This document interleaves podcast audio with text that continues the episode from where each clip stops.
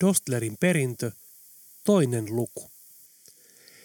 Pekka, joka oli Sylviä muutaman vuoden nuorempi, oli aina ollut kiinnostunut antiikista ja jotenkin oli ollut itsestään selvää, että hänestä tulisi antiikin keräilijä. Koulut Pekka kävi hyvin arvosanoin ja ylioppilaslakin saatuaan päähän viihtyi hän yliopistossa muutaman vuoden. Pekka opiskeli ranskaa ja sen historiaa ja päätyi lopulta opettamaan molempia muutamaksi vuodeksi yliopistoon. Akateeminen ura ei kuitenkaan koskaan tuntunut omalta, vaan antiikki, kirpputorien kiertely, tunkkaisten divarien penkominen saivat Pekan alati haaveilemaan omasta antiikkiliikkeestä. Pekka oli jo nuoresta asti haalinut kunnioittavan ikään ehtineitä aarteita. Ostellut tavaraa reissuillaan. Lopulta palaset loksahtelivat kohdalleen, kun hän tapasi Beatrisen. Beatrice oli ehtinyt siihen ikään, että täytti hyvin ihmiselle lähes antiikkia kuvavan määritteen. Mutta rakkaus tarttuu lujasti kuin patina antiikkiin ja nelikymppinen Pekka nai yli 70-vuotiaan Beatrisen ja jätti opettajan uran muuttaessaan nuorikkonsa luo Pariisiin. Lieneekö tuoreen morsiammen siniverisellä suvulla ja huomattavalla varakkuudella ollut tekemistä asian kanssa? Joka tapauksessa, kun Beatrisesta aika, ja aika pian siis jätti, pystyi Pekka aloittamaan lopultakin täyspäiväisesti antiikin keräämisen ja siinä rytäkässä perusti antiikkiliikkeen Pariisiin, taiteen Mekkaan, niin kuin hän itse paikkaa kuvaili. Sylvi mietti kävellessään, mitä Pekalle mahtoi kuulua. He eivät kovinkaan usein nähneet. Silti hän piti heidän sisarsuhdettaan kohtalaisen hyvänä. Sylvin ajatus kuitenkin katkesi, kun hän huomasi kauempana Ingan. Tämä näytti olevan tapojensa mukaisella päiväkävelyllä. Sitten Sylvi pani merkille mieshahmon, joka käveli rivakkaan tahtiin Ingan luo ja pysäytti tämän. Inga säpsähti pitkää miestä, joka ahavoituneesta kasvoistaan päätellen oli hoidellut asioita elämässään enemmänkin nyrkein kuin lauseen. Pukeutumisen perusteella mies ei jäisi kenellekään mieleen, mutta kasvot kyllä pysäyttivät puhuttelevan. Toinen miehen silmistä oli lasinen, jossain kahakassa kenties joskus menetetty. Miehen lempinimi oli Kruppa. Oikea nimeä kukaan ei tainnut tietää. Nimi Kruppa oli tarttunut mukaan nuorempana, hänellä kun oli tapana moukaroida ihmisiä hyrällessään samalla jotain eksoottista rytmiä.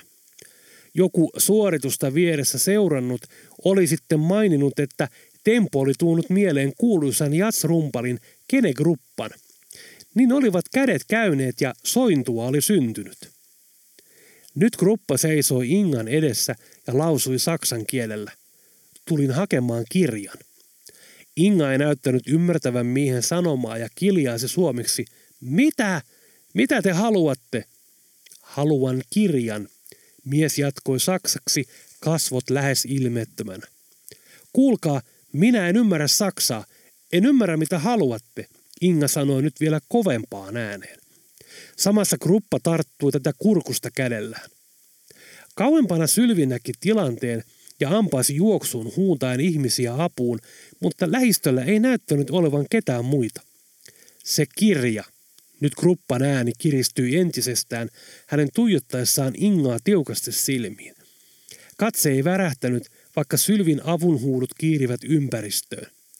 Inga yritti pyristellä karkuun, mutta gruppan ote piti, mikä oli ymmärrettävää.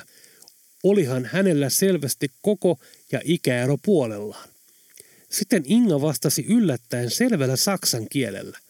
En ikinä anna kirjaa sinulle, kuolen mieluummin. Ehkä syy oli Ingan yllättävä vastaus tai Sylvin lähestyvät askeleet. Gruppa irrotti otteen Ingasta. Hän katsoi Ingaa terävästi muutaman sekunnin ja katonsi kokonsa nähden verrattain nopeasti rakennusten ja puiden lomaan. Sitten Sylvi saapui paikalle. Mitä se mies tahtoi? Oletko kunnossa? Soitanko ambulanssin? Sylvi kyseli Ingalta kiihtyneenä. Inga koitti ensin saada hengityksensä rauhoittumaan ja vastasi sitten. Olen kunnossa. Oliko se rosvo, Sylvi kysyi, rahaako se? Ei, Inga piti tauon ja katsoi sitten Sylviä silmiin. Dostler haluaa kirjansa takaisin. Kuka? Minkä kirjan? Sen vanhan, jonka voitin sinulta, Sylvi kyseli hermostuneena. Sen, vastasi Inga. Mutta minä lähetin sen juuri Pekalle, sanoi Sylvi. Inga katsoi Sylviin ja otti tätä käsivarresta kiinni. Sitten, sitten Pekan henki on vaarassa. Sylvi pohtii tilannetta. Sylvi saattoi vielä hieman poissa tolaltaan olevan Ingan tämän huoneen ovelle ja varmisti, että tämä pääsi sisälle ja levolle vuoteeseen. Sitten hän palasi omaan huoneeseensa ja kävi pohtimaan tilannetta. Hänen mieleensä tulivat alati Ingan sanat, kuinka Dostler haluaa kirjansa takaisin ja että Pekka olisi vaarassa. Miten joku, joka on kaikella todennäköisyydellä kuollut jo aikoja sitten, voisi haluta kirjansa takaisin? Ajatus oli absurdi. Ja miten Pekka voisi olla vaarassa Mokoman vanhan kirjan vuoksi? Sylville tuli tunne, että hänen pitäisi toimia jotenkin. Hän tuumasi hetken ja kaivoi sitten matkapuhelimen taskustaan. Yhteystiedosta hän löysi nimen Pekka Lipponen. Painallus vihreää painiketta ja puhelimen signaali alkoi etsiytyä linkkitorneja ja kaapeita pitkin kohti Pekka-veljen puhelinta. Kesti hetken ja sitten luurista kuului ranskankielinen automaattinen viesti, josta Sylvi päätteli, että puhelin oli varattu tai suljettu. Samalla hänen mielensä hiipi myös toinen mahdollisuus. Oliko syynä vilkas mielikuvitus tai liian monta tuntia tietokonepelejä, mutta Sylvi kuvitteli, kuinka Pekka oli köytettynä nurkassa samalla, kun joukko naamioituneita miehiä ryösti hänen liikettään. Tai ehkä Pekkaa kuljetettiin auton takakontissa suukapuloituna. Valitettavaa oli, ettei Sylvi ollut enemmänkin tätä laajaa mielikuvitustaan hyödyntänyt esimerkiksi kirjallisissa tuotoksissa. Hänestä olisi voinut sukeutua erinomainen dekkarikirjailija, sen verran lennokas hänen ajatuksen juoksunsa oli. Yhtä kaikki, hän tuli siihen johtopäätökseen, gallialaisten kieltä ymmärtämättä, että Pekka oli vaarassa. Epätoivoisesti hän mietti keinoa saada veljensä yhteyttä. Sylvi nousi ja asteli huoneessa muutaman kerran edes takaisin. Niin hän oli nähnyt elokuvassakin tehtävän, kun tärkeitä asioita mietitään. Pitäisikö soittaa poliisille? Sylville tulvahti mieleen hänelle suoritettu pakkosiirto poikapuolen toimesta ja tämän mukana olleet sosiaaliviranomaiset. Sylvi oli saanut tarpeekseen niin toimistovirkailijoista kuin virantoimittajistakin. Kiitos ei. Pitäisi löytää joku luotettava taho. Sylvin kävellessä piirongin ohi hänen silmiinsä osui valokuva Laurista, hänen veljensä pojasta. Sylvi jäi tuijottamaan kuvaa. Niinpä tietysti, Lauri. Laurin hän voisi luottaa. Pekka-veliä lukunottamatta Lauri oli ainoa hänen sukulainen, joka piti yhteyttä ja oli usein auttanut Sylviä ongelmatilanteessa. Lauri ei ollut sellainen sukulainen, joka soittelisi kuulumisia kysellen tai tulisi juhlapyhien alla postikortteja kirjoittelemaan. Enemmän apu oli ollut konkreettisempaa. Kerran Sylviä oli huijattu reilulla ylihinnalla autokaupassa ja Lauri oli tästä kuultuaan kertonut lähtemänsä kertomaan myyjälle tämän olleen väärässä. Kun Lauri oli sitten palannut auton kanssa takaisin Sylvin kartanolle – ihmetteli Sylvi auton puskurin tullutta pientä painaumaa. Sitä ei taatusti ollut silloin, kun Lauri oli neuvottelumatkalle lähtenyt. Sylvin tivattua asiasta Laurilta tämä oli kertonut keskustelleensa myyjän kanssa auton kyseenalaisesta kunnosta verrattuna sen myyntihintaan. Keskustelu oli sitten johtanut siihen, että myyjä oli päätynyt kokeilemaan oman päänsä rakennetta verrattuna puskurin kestokykyyn. Myyjän pääseudun todettiin olevan pehmeämpää ja niin hinta oli tippunut. Ja olihan tuo lommokin puskurissa arvoa alentamassa. Asia tuli kuntoon yhdellä iskulla, olipa vielä kahvipaketti lyöty kouraan myyjän puolelta pahoitteluksi.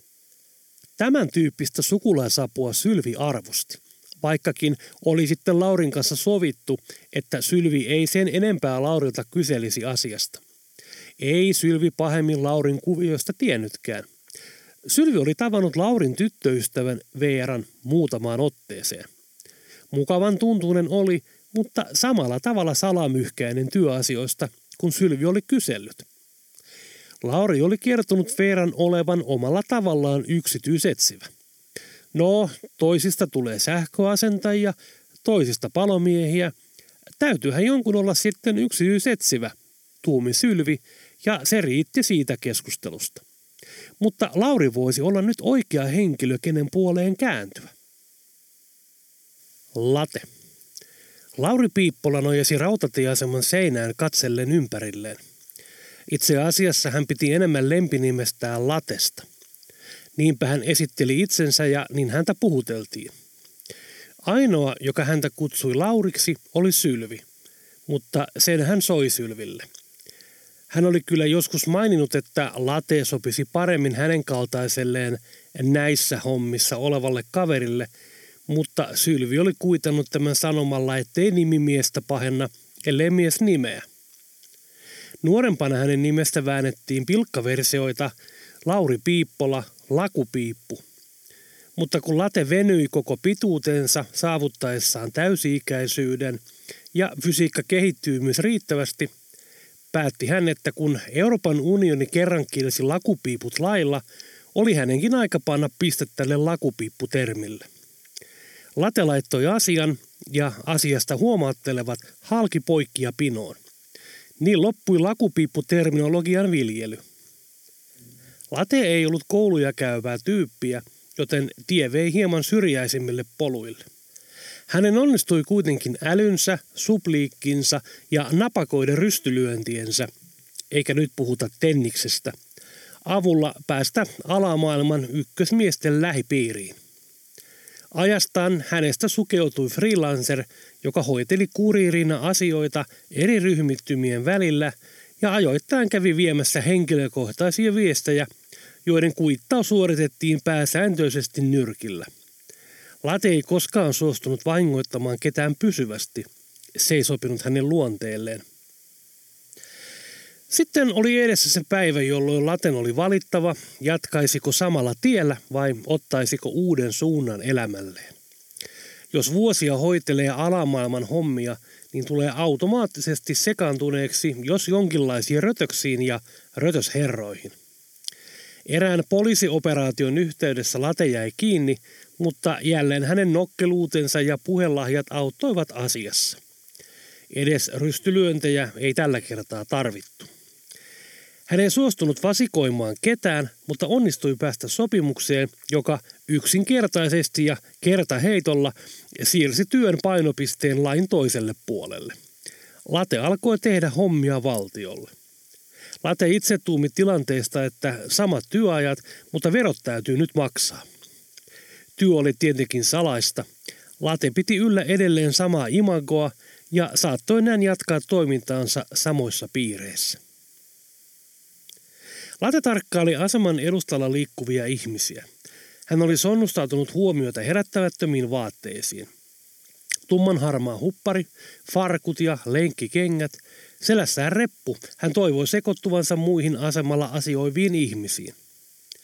Päässä latella oli kauhtunut lippis, jonka alta vaaleat puolipitkät suortuvat törröttivät esiin.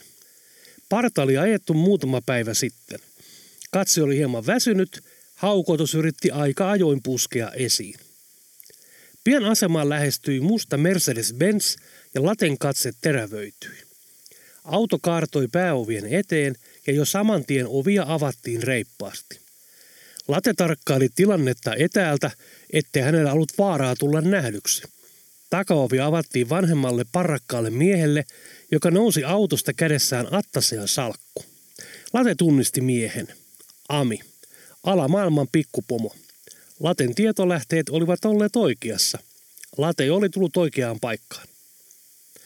Ami lähti astelemaan kohti laitureita perässään kaksi myöskin autosta noussutta miestä.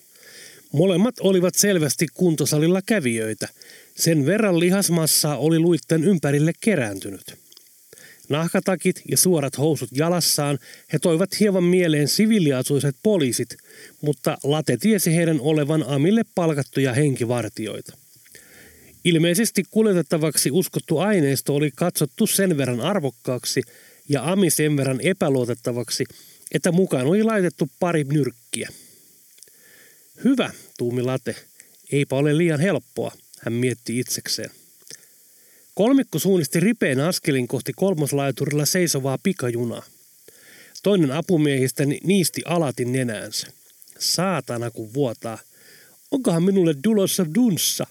Niistä ja tuumi nenätukkoisena.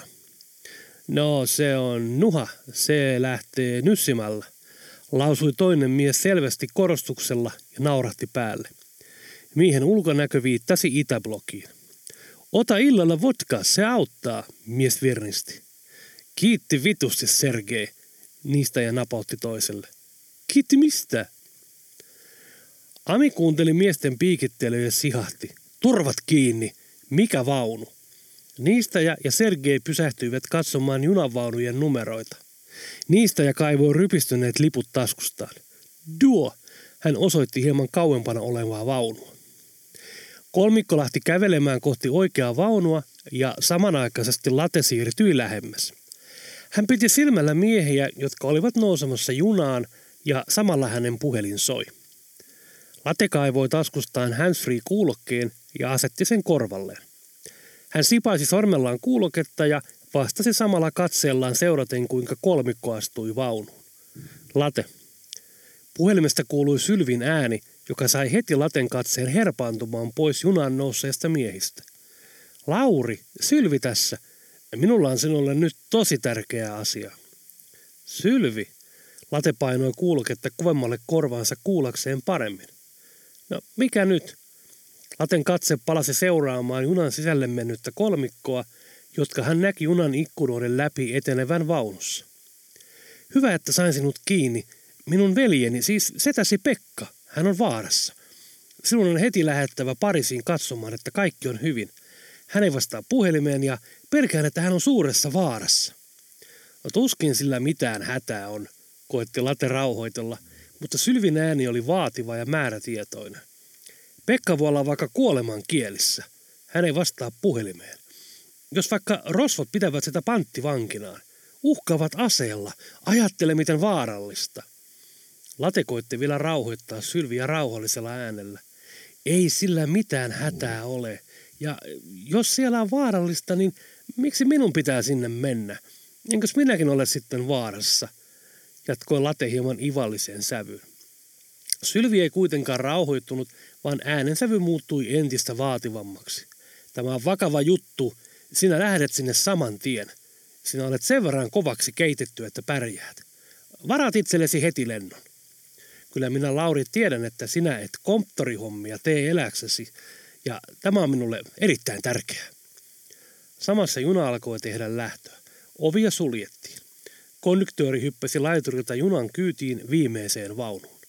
Okei, okei, mä juoda nyt puhumaan. Mä soitan sulle myöhemmin. Kuuntelematta Sylvin vastausta, Late sulki puhelimen ja kiirehti viimeistä avonaista ovesta sisään. Samalla juna nyt kähti liikkeelle. Ravintolavaunu. Ravintolavaunussa Ami, Niistäjä ja Sergei olivat ottaneet itselleen pöytäpaikan nurkkauksesta. Viereisessä pöydässä vanhempi mies luki päivälehteä, mutta Amin käskystä Sergei kävi vähemmän kohteliasti hankkimassa lehden tämän luettavaksi. Vanha mies katsoi parhaaksi olla kommentoimatta asiaa ja muutenkin oli varmaan parempi poistua.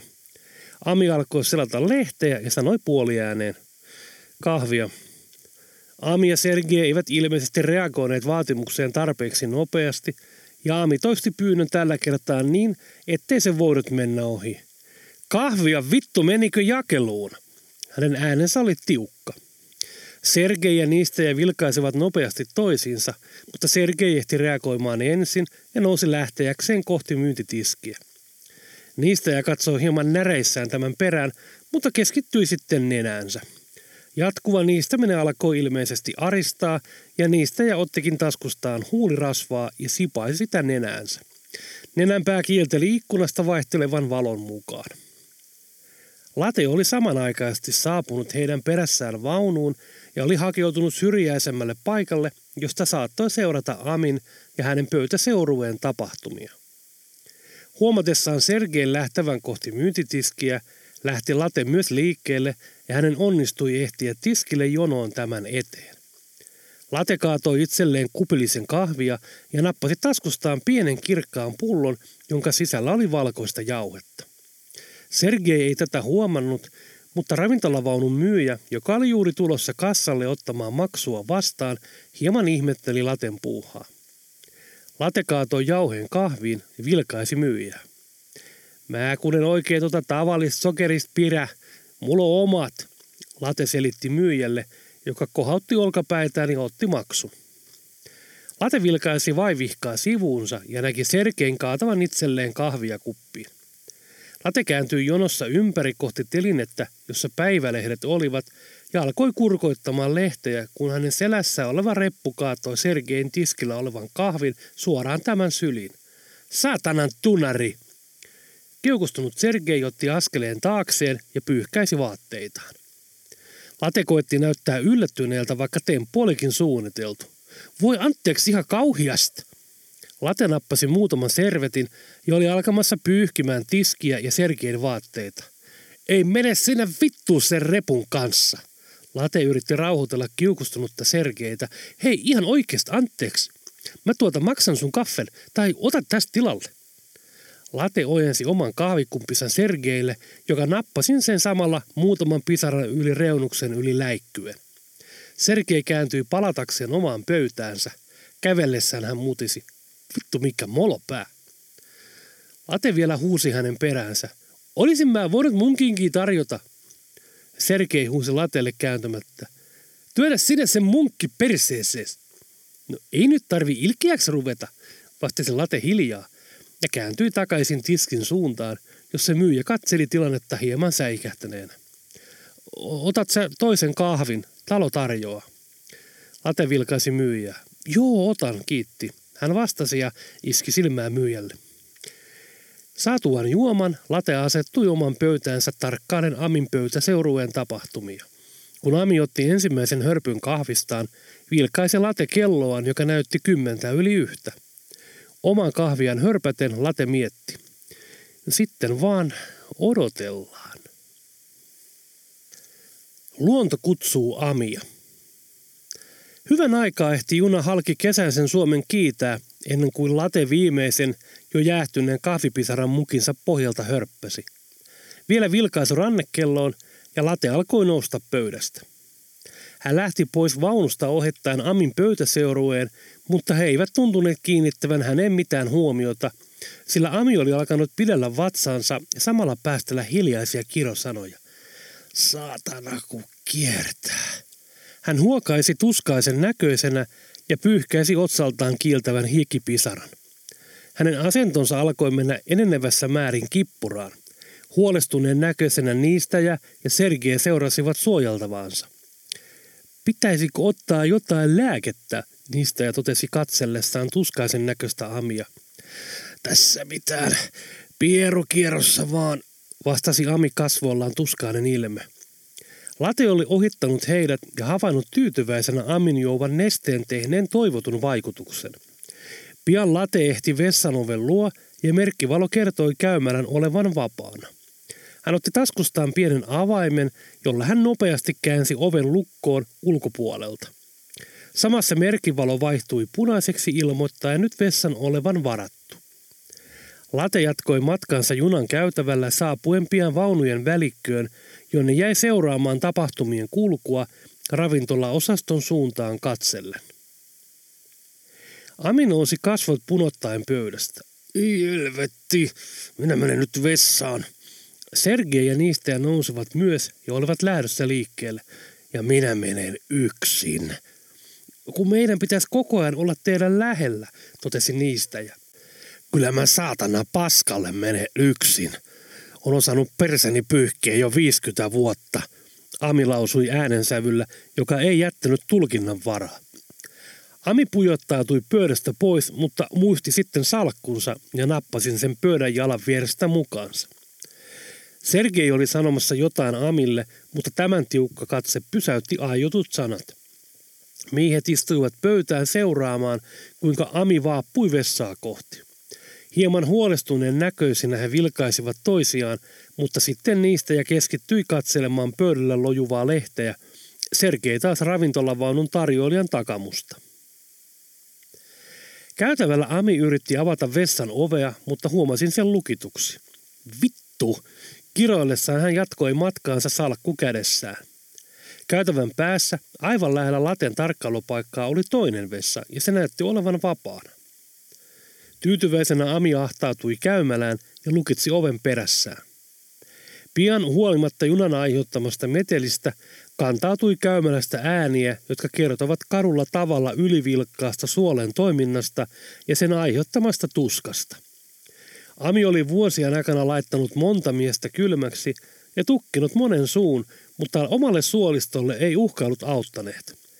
Vittumaisen veltoksi heittäytynyt sulkija lihas oli kerrassaan pitelemätön vastustaja.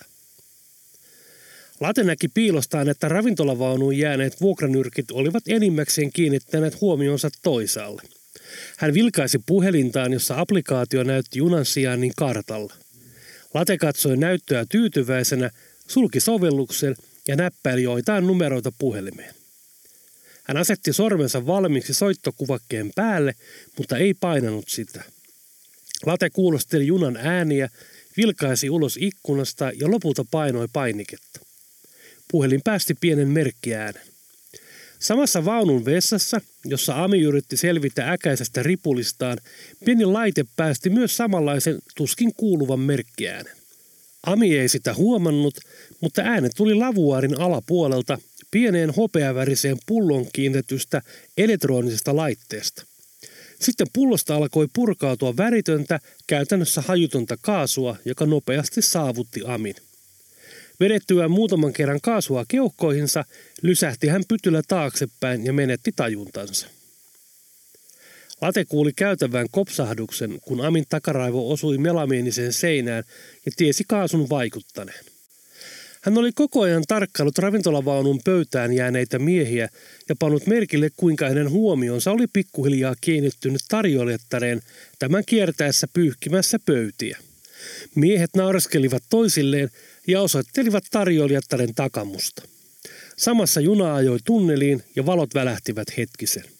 Niistä ja Sergei vilkaisivat vaistomaisesti ulos ikkunasta tunnelin pimeyteen.